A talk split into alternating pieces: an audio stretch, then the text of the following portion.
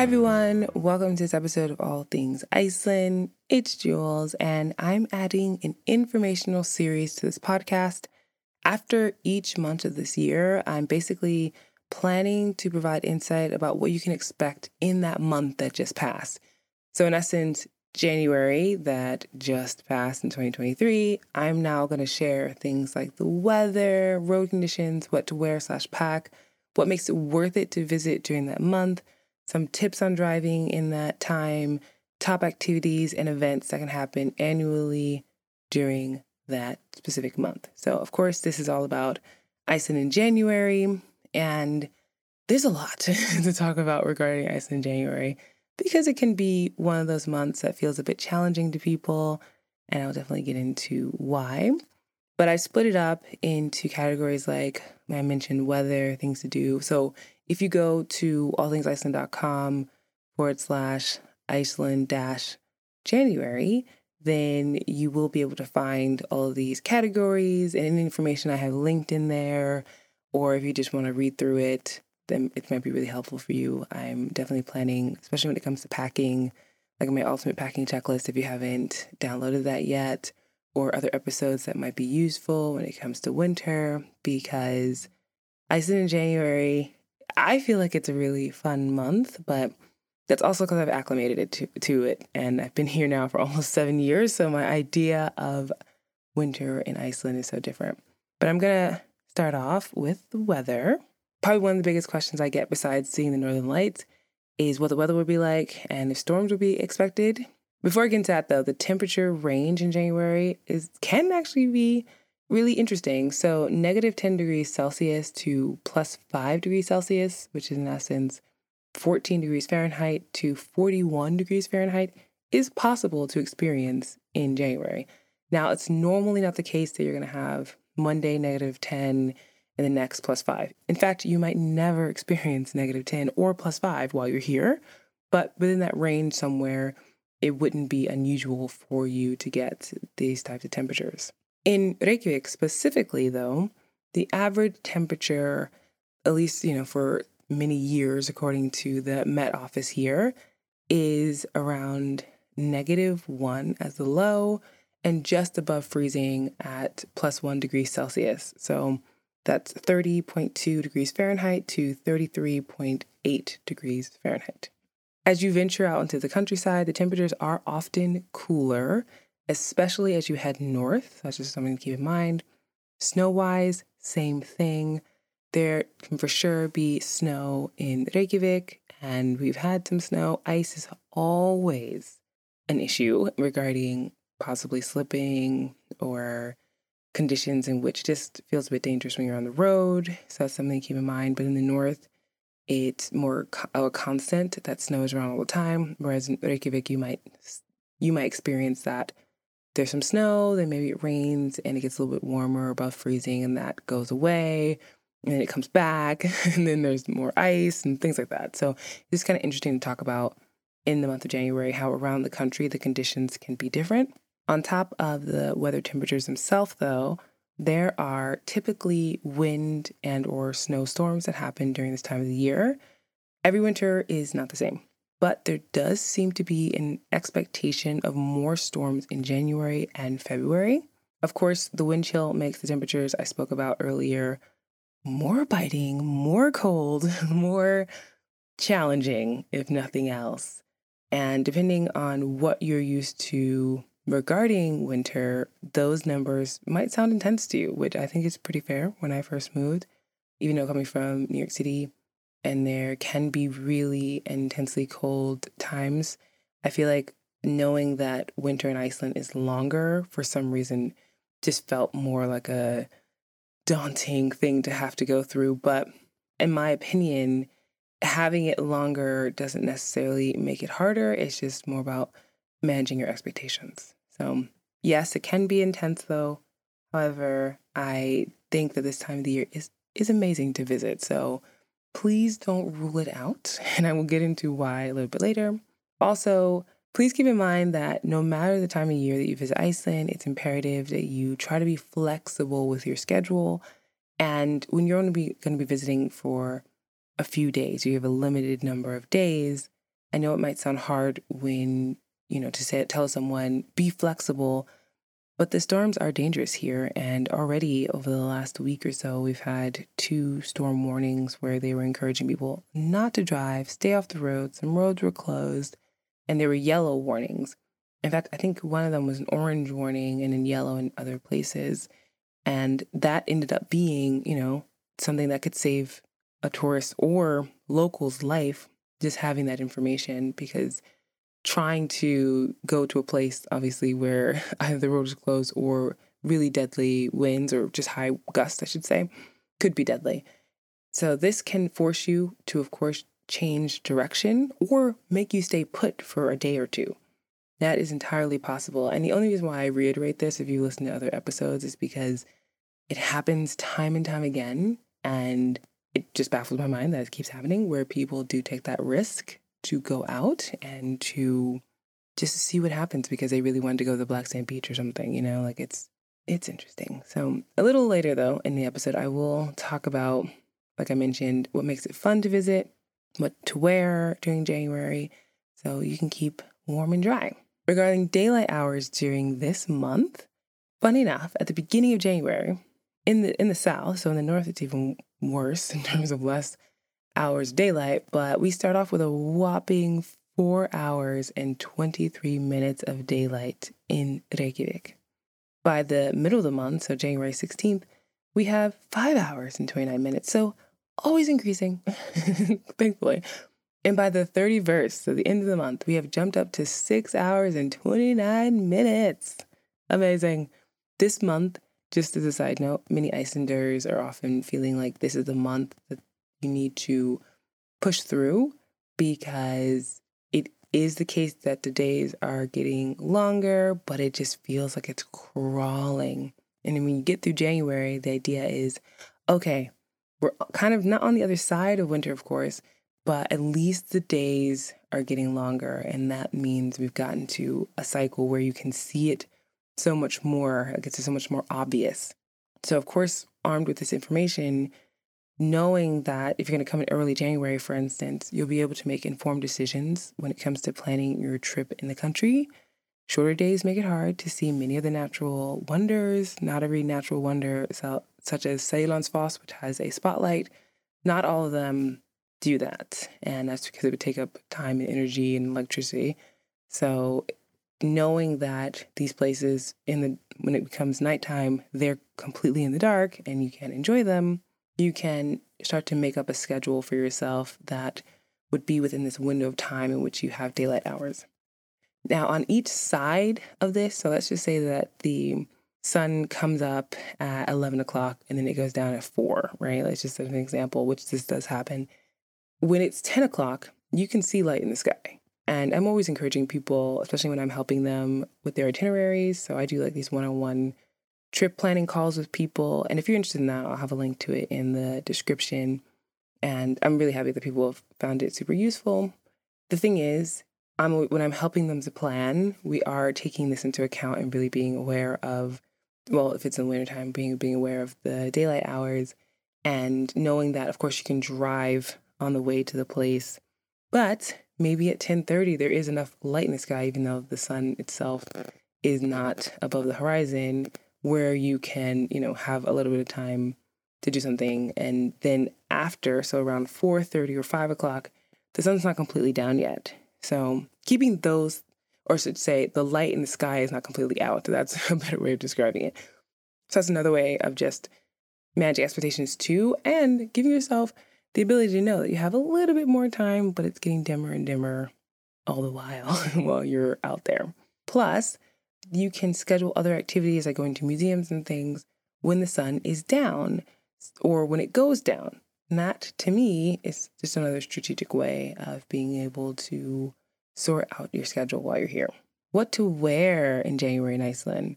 In my opinion, what you wear is most definitely one of the most important things for your trip. It can it can make or break it. No one wants to be cold or wet. Well, okay. To be fair, most people don't want to be cold or wet. Side note, I'm really interested in learning the Wim Hof method. If you know have no idea what I'm talking about, that's fine. But funny enough, I've been thinking about taking his course and becoming one of those people that willingly jumps into cold tubs and does like these, you know, breathing exercises. If you haven't heard though of Wim Hof or you have heard of him, but he's known as the Iceman. And I highly recommend looking him up. I might even put a link in the show notes. This has nothing to do with Iceland specifically, but if you're like me, a person who easily gets cold, I mean, I'm talking about my hands numb very quickly, so do my toes. It is annoying and I'm tired of it. And so I want to do something where embracing the cold and actually getting my body to a place where I can enjoy being out in the cold because I can control my body's heat, like temperature, to me boggles my mind. It also just intrigues me in a way because it will open up kind of like a freedom to just be out there and, and do more things. So look him up if you haven't if if you're interested in this type of thing, but also if you're a person like I mentioned, like me, who is just tired of feeling so cold in winter. So okay, back to what I was saying about packing in winter. I have my Iceland packing, the ultimate Iceland packing checklist for winter, and if you want that, it's in the show notes. I've linked it. But I also want to mention that Cintamani, who is the sponsor of this episode, so they have amazing really high quality Icelandic outdoor clothing and they're a local brand. I love their clothing. I wear it all the time. And so layers is the name of the game, right? And so that is coming here. But specifically, like I love, for instance, their base layer. I've been there's one of the base layers, and I'll have it in linked as well. And I was wearing it just in the house, and I was like, I'm so warm. Like it's just it's a thin piece of material, but it keeps you so warm. And the whole idea is that it's supposed to be wicking off sweat, but it also is providing some insulation too. And of course, in the middle layer in winter, wearing like a lopapeysa, which is wool or fleece, or uh, they have this thing at Cintamani called Primaloft, and that's completely synthetic, also extremely warm, very, very light. And I love it. I'm I know I sound like such a fangirl, but I'm often one of those people that, when, especially when it comes to outdoor gear, first of all, I want it to look good. Of course, I want it to be functional. That's like without a question. That's baseline. But the other thing is like clothes that actually that have bright colors. If you like bright colors, of course, they have black. But I like bright colors. I like things that have shape to them when it's you know cut for a female's body or they just look interesting. And I like that they design the clothing this way. So they have it, of course, for people who maybe want more of a neutral look, and then they have people like me who are like bold and want to be out there with bright blue pants and you know yellow jacket or something. And they've specifically designed their clothing for Iceland's harsh weather conditions, which is crucial. Because I am so familiar with the brand and quality that they provide, I'm happy that I can offer my listeners a discount of 15%, so 15% off your online purchases with them when you use the code Jewells, so J E W E L L S. You might have noticed if you go to their website, they it's in Icelandic. They're working on the English version. Uh, they've been doing a lot of work on it actually, and it looks great. But for some reason, it hadn't been launched yet. So if you are and have been looking on it, just as FYI. But a lot of the stuff is relatively easy to understand. However, if you need any help with it, feel free to let me know. Or uh, and I will be announcing too when the English version was coming out because plan was already to have it out so that more people from my podcast and other places could utilize a discount if they wanted to. If you want to shop in person, though, they have a lovely outlet in Hafnarfjörður on the way from the airport or to the airport from Reykjavik. And they have an outlet in the back, like actual really good prices on on stuff from last season. And I just highly recommend checking it out if you want to do that. So, like I mentioned, the layers, and of course, like after your mid layer is the outer layer, like a parka with your have down, or like I mentioned, Primaloft, both really amazing. So keep those in mind. And of course, with your pants, same thing, having a base layer and then a layer over, uh, over that. The outer layers should always have some wind protection and waterproofing. It doesn't have to be like rubber, like completely waterproof, but definitely when water hits it, it should beat up, slide down, not soak through your, your clothes because that can make you really miserable here and also heavy. Winter boots with great soles that have grip. Micro spikes, micro spikes, micro spikes. That's all I'm going to say. Please. And I use these ones called Kahtoola. I don't have any affiliation with them. I have a link in the show notes. I love them. They are quite big, but they grip everything. I've been like my mom used mine. In fact, I need to get her a pair when she's been visiting me because she's older. She's had two knees replaced. Like I just would feel so disappointed in myself if I hadn't, you know, made sure that she had some micro spikes to grip the ice here and would potentially fall. Like it would just make me feel I feel really responsible and terrible. So I care about all of you. I really, really do not want you to be at, in danger in terms of the ice because it's happened where people thought they had it and they just totally slipped, or the conditions when you're walking downstairs didn't look as bad, but there was black ice, and that's a horrible fall. So please, microspikes, pack them, buy them, use them. And it's going to be in the city and the countryside. Both places you'll find them useful. Windproof and waterproof gloves, thick socks, a hat, scarf, all those. On the other end of the spectrum, uh, when it comes to clothing, is bringing your swimwear. So, dipping into a luxurious warm hot tub when it's chilly outside is literally one of the best feelings. not gonna lie though, the path to get from the dressing room to the hot tub and even at the local pools can it can be an invigorating experience, we'll just say. But it's totally worth it because once you get in there, you're like, oh yeah, so nice and they have really, really hot ones, depending on where you go. So Laugardalslaug, for instance, is the largest pool in Reykjavik, and they have a ton of different hot tub options. They have a sauna, a steam room, like all these places that you can just enjoy. So take advantage of that for sure. Local pools, spas, Blue Lagoon, Sky Lagoon, Forest Lagoon. There's so many lagoon places here. It's amazing. It's like the new trend of having these things called food halls in Iceland. I actually might do a take on that, maybe more of like do some pictures and things and do a podcast episode about food more because that has been such a big trend here is to have these they basically look like when you go to the mall it's a food court but it's fancier looking than that and they stand alone there's there's no mall just food courts with hipster looking places like i don't know how else to explain it but it's big it's really trendy in iceland all right, road conditions and driving in Iceland in January.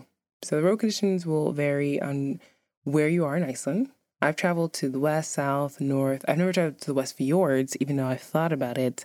However, I would prefer to do that with a really modified car. But still, I've traveled west, like to Snæfellsnes and other areas during the time of the year, and I've encountered a lot of icy roads. But there were also roads where it was dry. And even in May, like that's what I mean by winter being long here, is that even in May in certain places you'll find that it's still wintry conditions. So you just never know, especially beginning of May. The ring road, which circles around the country, is paved. Doesn't stop it from, you know, getting icy, but at least you're not having to tackle like a lot of gravel road or really, really rough roads while you're driving around the country and going to popular attractions. It's always something that I have to say, and that is rental car companies here they have nail tires on their rental cars. I think every rental car company does this. And you have that added bit of traction when driving makes a huge difference. It is night and day. I mean, I remember when I had all year tires, and I don't have anything against all year tires. Maybe I just didn't have a great pair, a great, you know, set, I should say, of them. But I had all year tires, and when I compared them to when I got nail tires or studded tires, I just felt so much more secure. And the car actually was in my opinion, safer. So that's why. So that's why rental car companies put them on because, of course, they don't want renters or you know travelers coming to Iceland and feeling like they're to easily lose control of their vehicle, especially when you head out into the country, meaning outside of the urban areas like Reykjavik. So winter driving, though, can feel potentially challenging if you're not used to wintry conditions. Even if you are, the wind gusts here when it is really windy can shake the car and you know, that can make some people kind of white knuckle it on the road. It's gonna be fine. The car is usually gonna be fine unless there's wind, like a windstorm, and they told you not to drive. Then you're fine to drive. But I do reiterate that I suggest that you drive at a speed that you feel comfortable. Might be a little bit less than the speed limit, but that's okay. Just get there safely. I very much also think about the fact that you know, when it comes to the landscape and stuff, you'll see a lot of really beautiful things. And please just don't stop in the middle of the road to take photos, right? Like that's the other thing is just the safety aspect. But road conditions are usually quite good. But what you come up against again is just this icy iciness on the road. Icelanders are really used to it. They don't really blink an eye at it. There are a lot of Icelanders you'll find that drive cars that are two wheel drive. I, especially this winter, I've been driving a four wheel drive. Has made a huge difference in my comfortability, especially when the ice stacks up and a smaller car that is lower to the ground can sometimes get not caught, but it ends up not being able to have as much clearance. So I like having this car, it sits up a little bit more, it's more clearance, but you can, and there's nothing wrong with getting a two wheel drive car, a little bit smaller of a car, and driving that around Iceland. Because first of all, it's less money. Thankfully, in this during this time though of the year, it is less expensive, and that is a huge part of making this time of the year more appealing, in my opinion. It has to do with the fact that it's I wouldn't call it shoulder season, but it's just a part of the year where not many people come. New Year's is already over, and you end up having, you know, this drop off in the amount of tourists. So you have a lot of attractions to yourself. Of course, um, my New Year's celebrations are in the very beginning, so that is one reason to come and visit during this time. But low season for sure, lower prices. The Northern Lights, I mean, that's absolutely gorgeous. You may or may not see them, of course, right? I have to say that. But it is something that I have seen a lot of this year. And I've heard that we're kind of on an upturn when it comes to Northern Lights activity and like solar flare activity, which is cre- helps to create the Northern Lights. So keep that in mind. Maybe next January you find yourself wanting to come to Iceland. The landscape for me, in terms of pluses, is a huge plus. It's a winter wonderland. I love driving out when it is super snowy and not, you know, obstructing the road, but it's just the whole landscape is white and a little bit of black too with the contrast and it's gorgeous, absolutely gorgeous. And then there's totally frozen or even half frozen waterfalls. I remember the first time I visited and I saw Gullfoss waterfall on the Golden Circle, half frozen. I was mesmerized, absolutely mesmerized. I stood there in awe, almost crying because I could hear the thunder of the water, but I could see this beautiful icy sculpture that had been made of water that just froze on its way down. It was spectacular. I just can't even, like, when I go back to this moment, I can't even fathom the fact that before coming to Iceland, I had no idea about seeing beauty like this. I mean, you can possibly see it in National Geographic or something, but when you see it in person, it really does have this powerful impact. And I hope for everyone to be able to see this. And it never ceases to make me just stand there and be appreciative of it. Some top activities to do in January in Iceland are, of course, seeing the northern lights, possibly. So, hunting for them is what they call it, because there are times you need to go to certain areas or outside the city to potentially see them. And there also have been times where you can be in the city, literally walking down the street in Reykjavik, this happened to me this winter already twice, and the northern lights are just there. Even with all the light pollution, you can still see them. That's how you know it's quite strong. Ice cave tours are amazing and highly recommend that you go on an ice cave tour if you can in a glacier. And then there's other glacier tours where you can go on a glacier walk slash hike. You know, certain companies call glacier walks or glacier hikes. Ice climbing, I've done that. I've not done in the winter though which would you think would be the only time you can do it, but you can go on glaciers all time of the year. So glacier hiking is really fun, just a little bit colder. So I like to do it in the summer, but I'm putting it out there as a potential because the ice is a different shade. Also during the winter, you can really see the icy blue, and then there's a lot more stability in the ice too. So just makes it a much more fun experience where there's many more places where you can actually climb snowmobile tours for sure, skiing and snowboarding, especially in the north. If you're really big into skiing between, like into a fjord, down a mountain, not a lot of trees. There are hardly trees in Iceland, so you can end up not having to worry about that. But they have heli skiing. There's also this thing called earn your turns, when you literally have to hike up the mountain and then you ski down everybody's different, but if you're into that, you can do it in the north. But there's also a mountain called Bláfjöll, and that is a half an hour away from Reykjavik. However, it's not as much of an experience as you would get in the north, where it's much higher mountains. This is just for people who are like in the city, you just want to go somewhere and be able to ski or snowboard, maybe even learn there. keep that in mind. And then, of course, there are winter road trips, whether you go on a with a guide or by yourself. So much fun. And a trip to Iceland wouldn't be complete without bathing in a geothermal pool. So that's an activity that I highly recommend during January. When it comes to specific events, so I've already mentioned New Year's Eve, but it's still worth mentioning because it's a blast, literally. there are fireworks that are being shot up everywhere. You can literally buy fireworks yourself, and that is being sold by the search and rescue team here in Iceland. They're raising money because they're a volunteer organization, and this is how they make their money, or at least how they make money to buy equipment and things like that. So that's just something keep in mind if you want to take part in it. Then there's something called Threttándinn, and that is January 6th. So it's like the 13th day, and it's the last day of Christmas in Iceland. That might sound a little strange, but in Iceland, there are these Yule lads that we talked about. And this is connected to other things too, but when it comes to the more pagan aspect of it or folklore aspect of it, the Yule lads, there's 13 of them, and they start coming one by one in December until the last one comes on. So it's December 12th and then December 24th, I believe.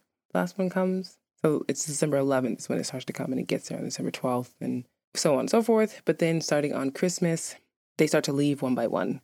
And January 6th, when the last one leaves, which also coincides with last day of Christmas in Iceland, which is a celebration. There's a bonfire, there's, you know, dancing and fun, things like that. So something to keep in mind if you're here in early January. Then there's something called Thorrablot. So Thorrablot comes from the word Thorri, which is a month in the old Icelandic calendar.